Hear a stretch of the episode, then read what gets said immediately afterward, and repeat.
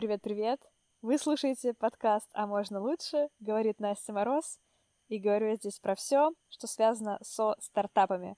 Это второй сезон, который сначала я хотела объединить какой-то темой, потом думала, какой, потом пыталась подобрать спикеров под эту тему, и как-то так это все было долго, а потом решила, да, не буду я никакую тему придумывать, поэтому буду просто разговаривать со своими друзьями-стартаперами про их проекты, про то, как они растут, про то, как они тестируют новые гипотезы, про то, как они живут, про то, как они не выгорают. В общем, про все то, что интересует обычно людей, когда они слышат слово стартап. Все еще в нашем обществе присутствует какая-то странная стигма, какое-то странное понимание того, что стартап это что-то необычное, что-то такое прям супер вау, классное, и там все как-то не так работает, а люди, которые занимаются стартапами, они какие-то прям вообще с другой планеты. С одной стороны, это так, но с другой, это все такие же обычные простые люди, э, там, мои хорошие друзья, знакомые, которые также шипаются, также волнуются, также боятся начинать что-то новое. И мне хочется показать, что любой опыт ценен, и когда ты им делишься, это позволяет тебе ценить его еще больше. И я искренне, искренне надеюсь, что кого-то мой второй сезон, э, даже если он будет без темы, вдохновит на стартап, на свой или на работать, там, пойти просто поработать в каком-то стартапе, потому что это офигенный опыт. В общем, как я уже говорила, в этом сезоне гости будут рассказывать о своих проектах на стадии зарождения, на про первые скачки роста, будут делиться видение рынка, на который идут, лайфхаками для личной эффективности. И, конечно же, они будут отвечать на самые животрепещущие вопросы. А как же начать? Повторюсь, а, подкаст поможет вам вдохновиться и разобрать заметку со своими идеями. Ведь, несмотря на то, что кажется, что вот какой-то момент будет лучше, вот тут-то я вот сейчас раз-раз и начну. Нет, лучший момент для старта — это сейчас. Итак, первый выпуск второго сезона я записываю со своим очень-очень-очень хорошим другом. Руслана, ну вот, не знаю, как коротко даже описать, это это очень классный человек. Это средний предприниматель. И для того, чтобы ввести слушателей немного в контекст, расскажу о том, как прошли мои последние четыре года с Русланом и там, чем он занимался, чем я занималась. Первый бизнес Руслана был связан с электронной коммерцией, а потом в 2017 году мы с ним познакомились. Тогда я училась на программиста и читала все подряд, и в том числе про крипту.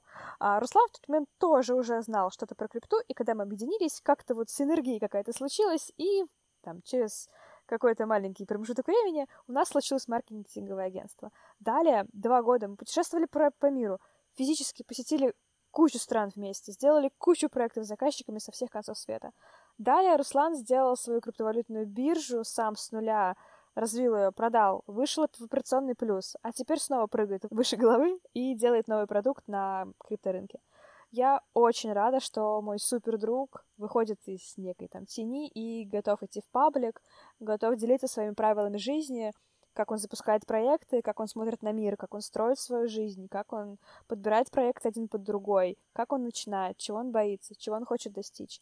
Я искренне уверена, что даже тем, кто далек от мира крипты, это будет крайне интересно и полезно.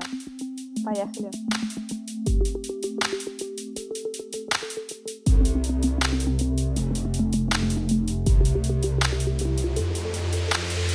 Так, вот тут со мной сидит Руслан, это человек, с которым я начала путь в большую красивую жизнь. Мы начинали с Русланом в Пензе, в моей квартире с коврами, я ела кетчуп ночью, и было куча всяких приколов. А потом мы с ним поднялись на крипте, начался какой-то дикий флекс. Вот сейчас Руслан совсем как-то поднялся и пришел ко мне в подкаст.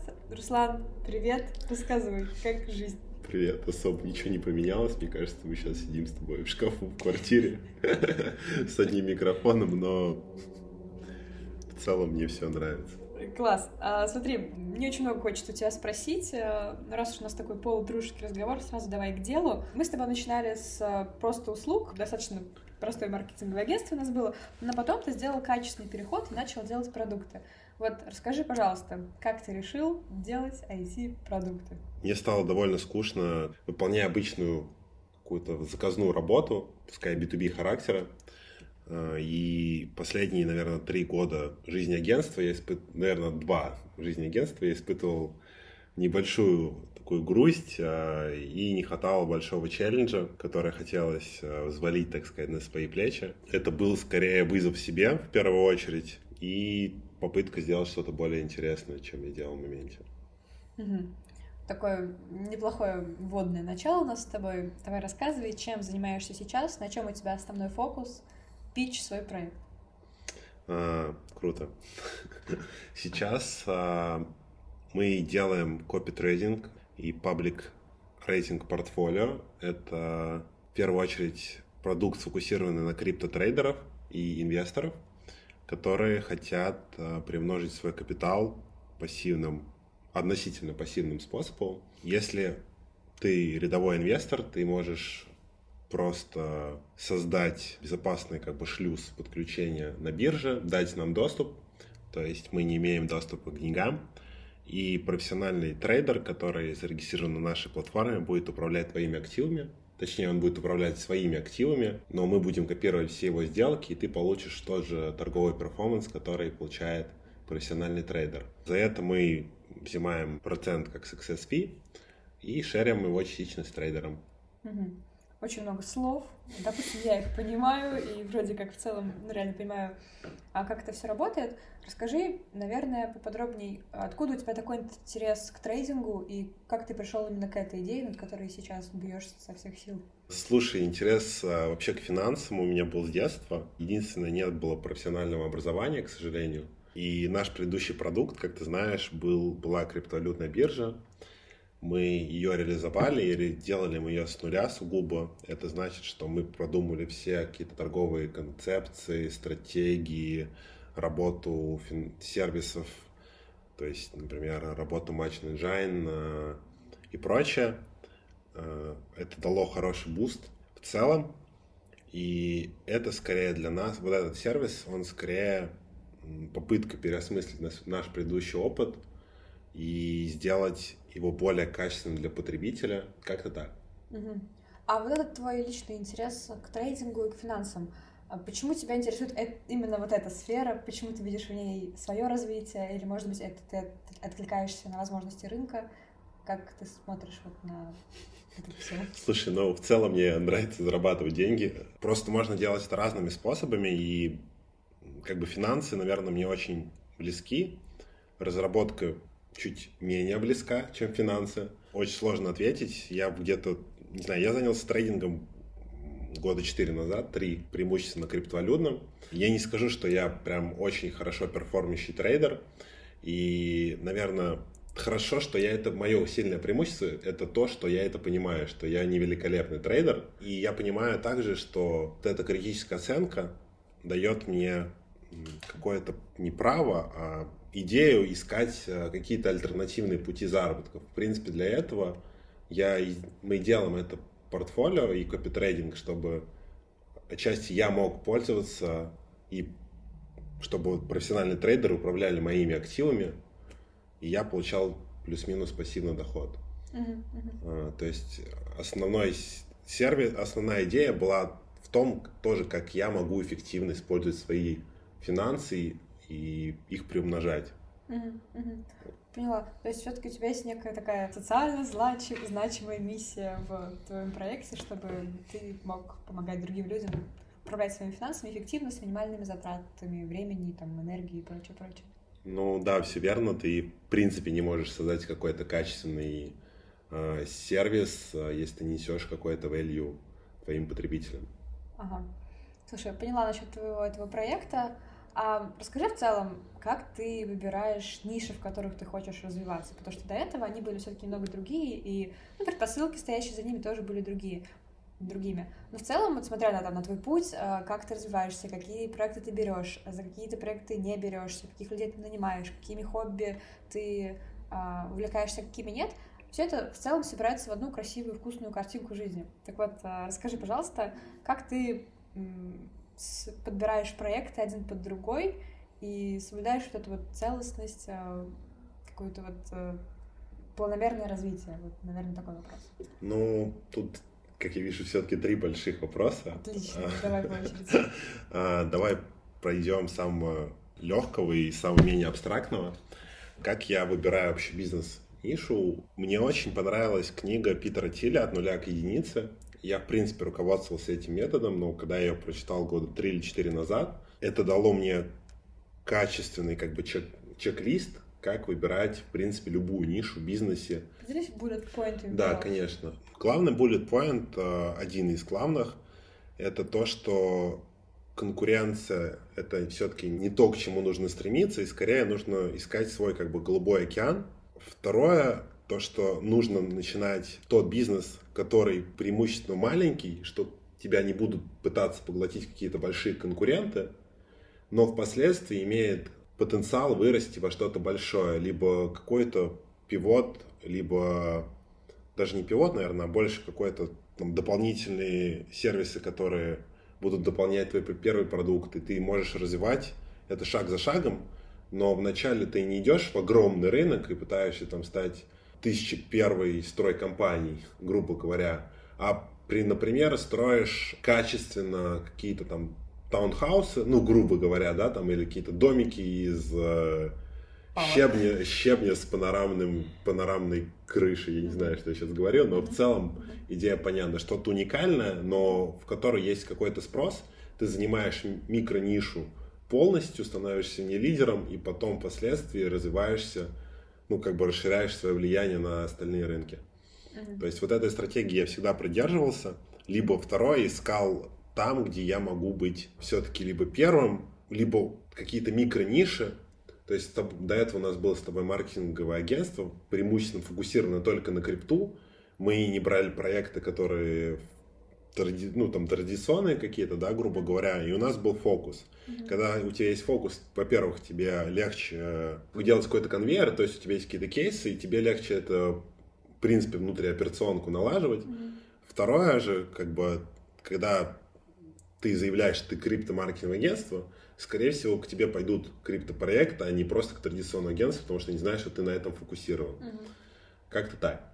Это первый вопрос. И когда я ну, начал взрослеть плюс-минус и начал более как бы четко выбирать занятия, которые не только подходят под именно какие-то бизнес, вот теорию, которую я сказал, которая еще гармонирует, в принципе, с моим лайфстайлом, потому что это очень важно, чтобы тебе, в принципе, нравилось, что ты делаешь.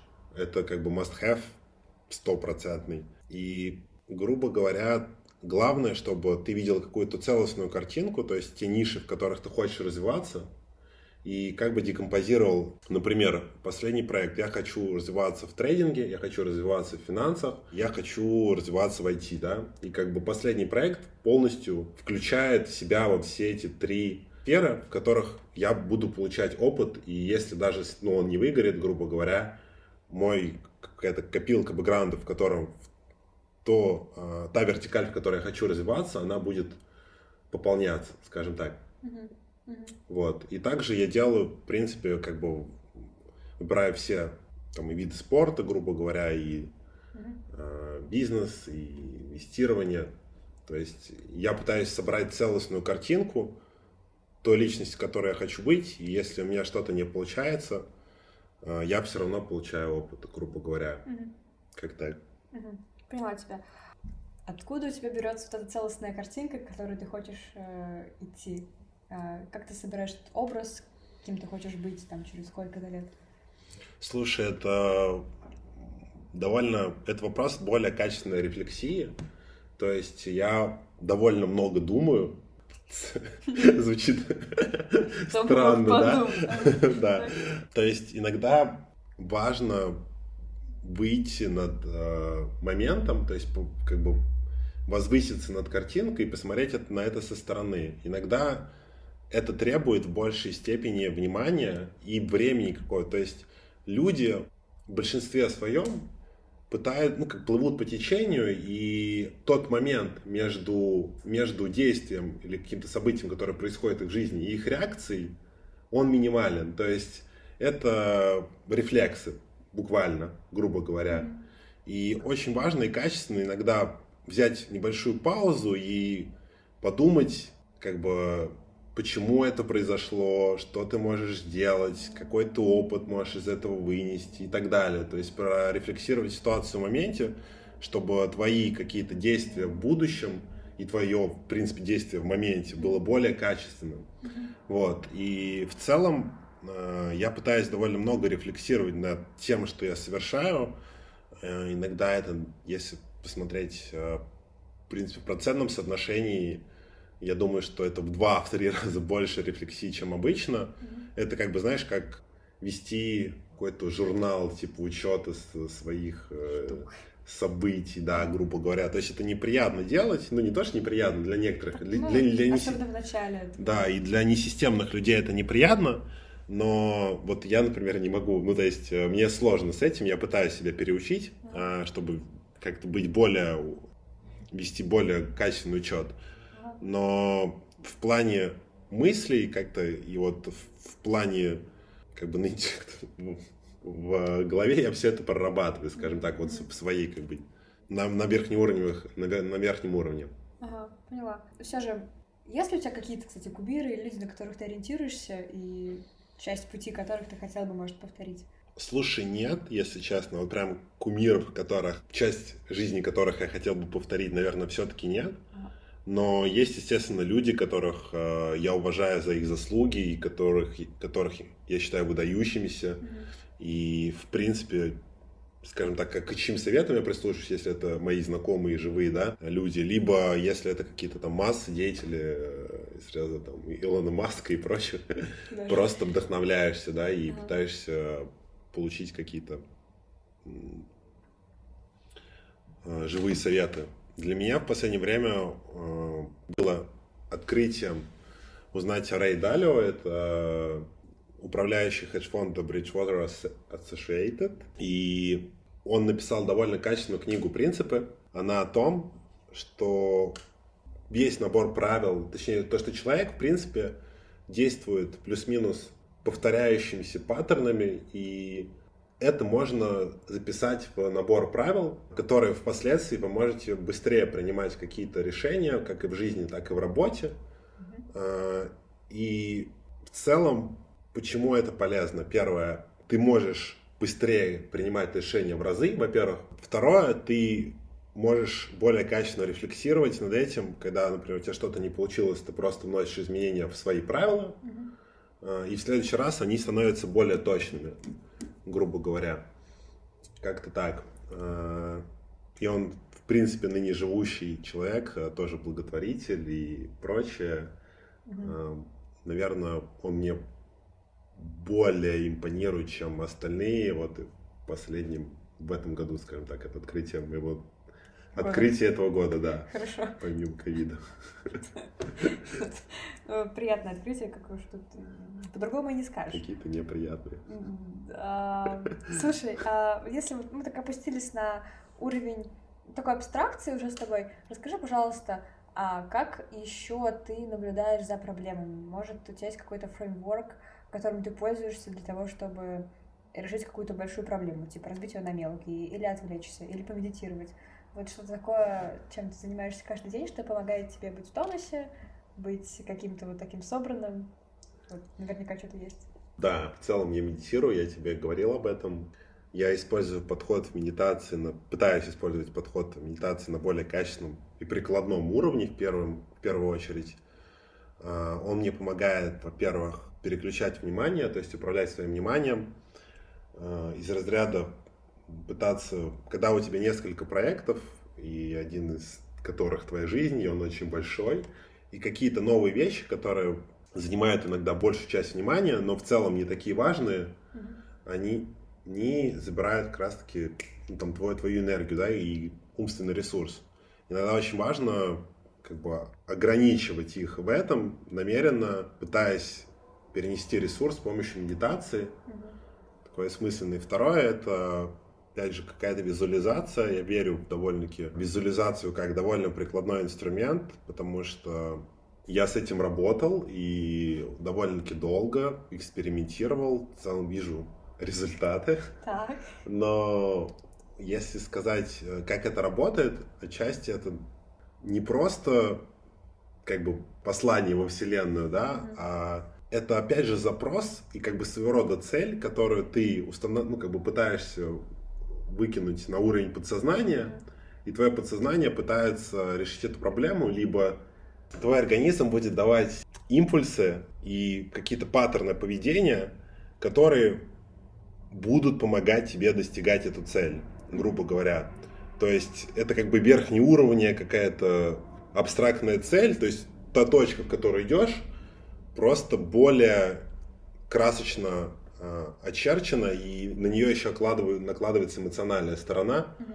которая в целом в совокупности довольно хорошо работает. Угу. Круто. Если можешь привести какой-то пример, будет вообще супер. Ну, наверное, довольно такой, скорее, от негатива пойдем. Как ты знаешь, в принципе, не могу сказать, что наш предыдущий проект был очень сильно коммерческим успешным, то есть э, криптобиржа. Угу. Да, мы, к счастью, вышли в небольшой операционный плюс, когда ее продали, но из-за того, что из-за большой, очень большой конкуренции, из и мы продавали ее во время ковида, все потенциальные инвесторы начали сидеть на деньгах, и нам было довольно сложно э, вести переговоры. Все либо откладывали, либо пытались занизить стоимость очень сильно. Mm-hmm. Опять же, очень высокая конкуренция в биржах. Сейчас очень много проектов, в принципе, продается и даже не могут продаться, закрывались. Mm-hmm. Вот. И это было довольно сложно сделать. Мы продавали ее 5 месяцев. И последние 3 месяца я пытался использовать, последние 2 месяца, наверное, я испо- пытался использовать абсолютно все методы из своего вооружения, грубо говоря, потом, чтобы... Что-то не ездил с табличкой там на улице. Продолжай. Чтобы хоть как-то закрыть а, эту цель. Угу. И я последние два месяца просыпался и засыпал с идеей, визуализировал минут там по 10 то, что я продам, и кто будет конечным покупателем, как я буду себя чувствовать и прочее. Угу. В итоге через 5, еще через два месяца, это не работает моментально, это довольно-таки такой растянутый во времени инструмент. Угу. Мы закрыли сделку с двумя клиентами, одному еще сделали рефаунд, mm-hmm. то есть возврат денег. Соответственно, это сработало. Ну, или нет, а мои усилия сработали, но, возможно, это тоже сильно помогло. Ага. Да, хорошо, хорошо, что ты ну, все это так примером нарисовал. Теперь мы знаем, как это все работает. К слову, стоит, наверное, пояснить, что э, продажа текущего проекта, особенно какого-то, ну, уж так честно, это не то, чтобы там сильно как-то перформящего. Это далеко не самая простая задача, поэтому хлопаем Руслану как-то мысленно все, со всех сил, потому что это реально достаточно... С двух рук, пожалуйста. С двух с ног все, вот тут как бы хлопаем. Да, это было реально, ну, как бы очень тяжело. Вот. Руслан, эм, нам нужно заканчивать наш подкаст, и если ты сможешь в конце задвинуть какую-нибудь э, мотивационную прекрасную мысль о том, как же все-таки в этом мире нужно ну, не то, что мыслить, что самое важное для тебя каждый день, с чем ты просыпаешься и засыпаешь, что помогает тебе быть в тонусе и идти к своим целям. Потому что, например, я в своем вот таком стартаперском сообществе вижу, как многие люди бегут куда-то, но не понимают куда, а кажется, что у тебя есть вот эта путеводная звезда или что-то, что внутри тебя драйвит тебя куда-то вот туда. Если можешь как-то поделиться этим, это очень ценно, я думаю, то будет круто. Слушай, довольно интересный вопрос в целом у меня есть довольно большая цель, и ставить в первую очередь какие-то очень сильно амбициозные цели, это помогает. В моменте ты, конечно, чувствуешь себя не очень, потому что ты такой думаешь, что ты очень маленький и прочее, но когда происходит, проходит несколько лет, и ты бежишь, бежишь, бежишь, и у тебя реально большая цель, оказывается, что ты бегаешь немножко дальше или намного дальше, чем остальные. Mm-hmm. Это первое. Второе, в целом я за такой гармоничный лайфстайл во всем. То есть я никогда не работал по 15 часов в сутки. Ну, последние 5 лет. Подтверждаю. Вот. А, да, я работаю каждый день, но потому что мне нравится работать. Я работаю там ну, по 6, по 7 часов, по, ну, иногда меньше, иногда больше. Но я не буду засиживаться до последнего, потому что это влияет на эффективность, на твою удовлетворенность жизнью и прочее. То есть удовлетворенность жизнью в целом для меня это, наверное, главная цель, которая есть. Да, из которых, наверное, довольно большая это какая-то какой-то успех коммерческий и успех в реализации каких-то продуктов, но это никогда не было на первом месте вот именно в жизни. Я всегда понимал, что ты живешь, и это не повторяется, и нужно ну, твоей, наверное, главной целью должно быть качественно проживать эту жизнь угу. в гармонии с собой, с окружающими и прочее. Угу. Я тебя поняла. Спасибо, что поделился. Это, мне кажется, такое... На мой взгляд, на мой вкус, это очень правильное отношение к, к тому, как надо жить эту жизнь. Слава, спасибо большое. Мы тут рядом, мы тут обнимаемся. Спасибо. А, слушайте подкаст, всегда знаете, что можно лучше. Подписывайтесь на Руслана. Руслан классный, вы с ним были каком-то большом количестве стран. Вы хороший друг. Рада, что у меня такие классные друзья, и надеюсь, что у вас тоже будут классные друзья, или как минимум вы станете классным, и все ваши друзья вокруг станут классными тоже. Всем спасибо, пока-пока-пока. Пока.